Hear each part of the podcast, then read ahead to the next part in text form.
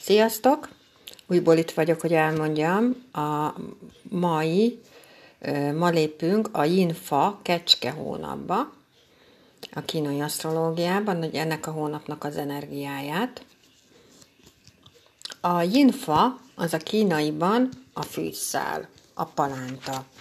A, például a borostyán, a pletyka, ezek a futónövények, ezek mind Yin-fák egyébként és a nyimfa az nagyon diplomatikus. Ő így kerüli a konfliktust, ő nem igazán áll bele a dolgokba, ha belegondoltok a fűszál, például, ha jön egy szél, akkor el fog hajolni. Viszont a jinfák azok nagyon célkövetőek, és mindig elérik a céljukat. Ez egy borostyán hamarabb felfut a fa tetejére, mint ugye a fa maga sokkal lassabban nő. A borostyán sokkal gyorsabban eléri a célját, vagy a plecska, vagy teljesen mindegy melyik futónövény, úgyhogy ő célkövető, és ő tud várni. Szóval, hogy ilyen tulajdonságok lehetnek bennünk is egyébként egy ilyen hónapban. És az inkarnációs feladata a jinfának, vagyis a fűszálnak, hogy mások véleményétől függő személyiségének megerősítése után diplomatikus, rugalmas és empatikus vezetővé váljon. És még neki nála nagyon fontos az, hogy ne akarjon mindenáron mindenkinek megfelelni. Szóval ez a hónap, ugye a múlt, múlt hónap, az egy young energiájú hónap volt, amikor külső munkánk volt. Most ebben a hónapban már a hónapkezdésnél is látszik, hogy csak yin energia van mindenhol, ami meg belső munkát jelent. Ez egyértelműen befelé kell mennünk, a meditációtól kezdve az imádkozás, a jogázás, a relaxáció minden itt támogatva van, de e, hogy például, szóval ezektől nem kell megijedni, mert például akkor is meditálunk, ha mondjuk e, kint a természetben pont nézünk egy kis madarat, így elbambulunk, hogy hogy repül az egyik helyről a másikra, vagy egy pillangót, vagy ha úszol, akkor közben is tudsz meditálni. Szóval ezer olyan helyzet van, ahol te tudsz meditálni, és mindenki tud meditálni, csak nem biztos, hogy tudja magáról, hogy most pont azt csinálja.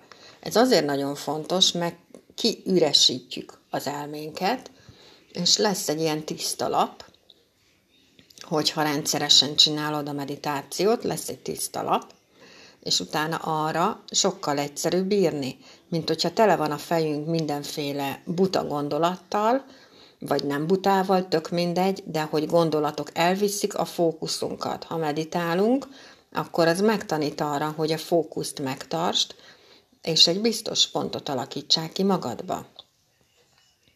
Na, szóval, hogy tulajdonképpen a yin fának ez a lényege, Na most lesz egy yin-fa yin-fém oppozíció, így rögtön hónap kezdésnél, és ez bizony azt jelenti, hogy, hogy ilyen több fronton is bizonytalan helyzetbe találhatjuk magunkat, hogy a külvilág elvárhat tőlünk döntéseket, rögtöni döntéseket, de nekünk nem az a dolgunk. Szóval nekünk most az a dolgunk, hogy egy picit álljunk meg, hogy mondtam, belső munka, és aludjunk akár a dolgokra, és ne siessünk, és ne, ne, ne rohanjunk fejetlenül előre, hanem gondoljuk át a dolgokat. Szóval itt ebben a hónapban nagyon fontos, mert ugye van egy bivajkecske oppozíció is, ami egy fél föltükröt ad, hogyha van kutyád, akkor meg egy teljes záródott fél, föltükröd lesz, hogy a tükrök azok mindig megállítanak. A tükrök mindig az önismeretről szólnak. A tükrök mindig tulajdonképpen azért állítanak meg, mert ideje, hogy felébredjél. És ideje, hogy elkezd az önismeretet. Na most ennek a föltükörnek azért van külön jelentése is, például a rugalmasság. Például az, hogy nem, hogy ne akarjuk a dolgokat mi egóból megoldani, és így végig tolni, mert az nem fog menni. Hogy ha nem megy valami, akkor szar le. Hagyd ott, szar le. Most nekem volt pont két hete egy ilyen élményem, és akkor egyszerűen így elindul. rendeződik, megvan, stb. Szóval akkor kezdenek el a dolgok működni. Én pont két héttel ezelőtt kaptam egy ilyen ajándékot, idézőjelbe teszem, a dolgokat, amikor az egyik életterületemen nem ment valami, és mondtam, hogy jó, ennyi volt, én tovább nem tudok itt semmit csinálni, én itt leteszem, vége. És ott volt az ajándék abba a percben. Úgyhogy ezek az energiák nagyon működnek, és egész évben, hogyha van kecskéd, van, vagy van kutyád, akkor meg még jobban érzed ezeket a dolgokat, hogy az élet értelme mi például, hogy miért élünk, mi van az élet után, mi van a halál után, akkor mivel a bivaj, a kecske és a kutya mind a három sír állat, és tulajdonképpen az embert hangsúlyosabban foglalkoztatják ezek a dolgok. Akkor egy ilyen hónapban vagy évben tulajdonképpen nagyon-nagyon fontos, hogy kimond az igazat. Hiszen nincs ideje annak, hogy elmismásoljuk a dolgokat, hanem frankon ki kell mondani a dolgokat, rugalmasnak kell lenni, a hited nagyon fontos, amit hit, hiszel magadban, azt teremted meg, az nagyon-nagyon fontos. Ezek nagyon-nagyon fontos dolgok egyébként mindig a föltükörnél, hogy egy az, hogy megállítanak, ugye, szóval, hogy egyértelműen föl kell ébredni. Második, hogy érzelmi dolgokat jelentenek, ha fáj, akkor bennünk van a hiba. Harmadik, hogy mindig az egészségre föl kell tenni egy kérdést, nem azért, mert betegek vagyunk, hanem azért, hogy mi az az egy dolog, amit megtehetsz az egészségedért, azt tedd meg. Na, és akkor megyek tovább ezzel az egésszel, és hogy mondok egy pár dolgot még nektek erről. Szóval ez a hónap például feszültebb lesz egy picit, mert hogy feszültebbek az energiák körül, körülöttünk. De próbáljunk meg úgy hozzáállni a dolgokhoz, hogy tényleg ilyen diplomatikusabbak legyünk, mert semmi értelme nincs a veszekedésnek. Lelke, lelkiekben egy picit elfáradhatunk például. Ez is nagyon fontos, hogy, hogy próbáljunk meg ilyen én időt beiktatni. Ha mondjuk most szeretnénk menni nyaralni, az tökéletes időpont egyébként, ez, ez a nyaralásra, és akkor most áttérnék arra az oldalra, amit kombinált számmisztikailag a hetes jelent. Ugye a hetedik bolygónk a Szaturnusz. Ő az idő ura, a karma őre, a küszöb őre, tulajdonképpen sorsbolygó, úgyhogy nagyon-nagyon fontos bolygó. Mellesleg most tényleg nagyon fontos, hogy mit csinál. Ha tudjátok a nyugati asztrológiai radixotokat, akkor most a vízöntő házatokban ott áll a Szaturnusz és a Jupiter, és a következő három éveteket átalakítja tartós sikereket lehet elérni. Ehhez viszont ugye azért kell egy csomó minden. Például a Saturnus az, hát nem véletlenül hívják küszöbőrének, akkor enged tovább menni, ha felnőttél.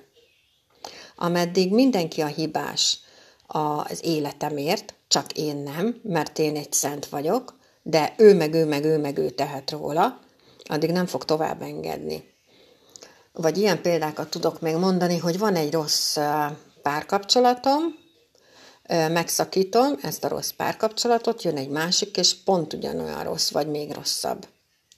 Szóval, hogy vagy van egy rossz munkahelyem, vagy van egy olyan munkahelyem, ahol elkezdek dolgozni, de egy idő után megszűnik, valamiért az a lehetőség, elmegyek egy ugyanolyan típusú munkahelyre, az is megszűnik, és még akkor se látom, elmegyek egy harmadik ilyen típusú munkahelyre, és az is megszűnik, de én még akkor se veszem észre, hogy nem, lehet, hogy nem az én dolgom, hogy ott dolgozzak, szóval lehet, hogy nem nekem kéne ott dolgoznom.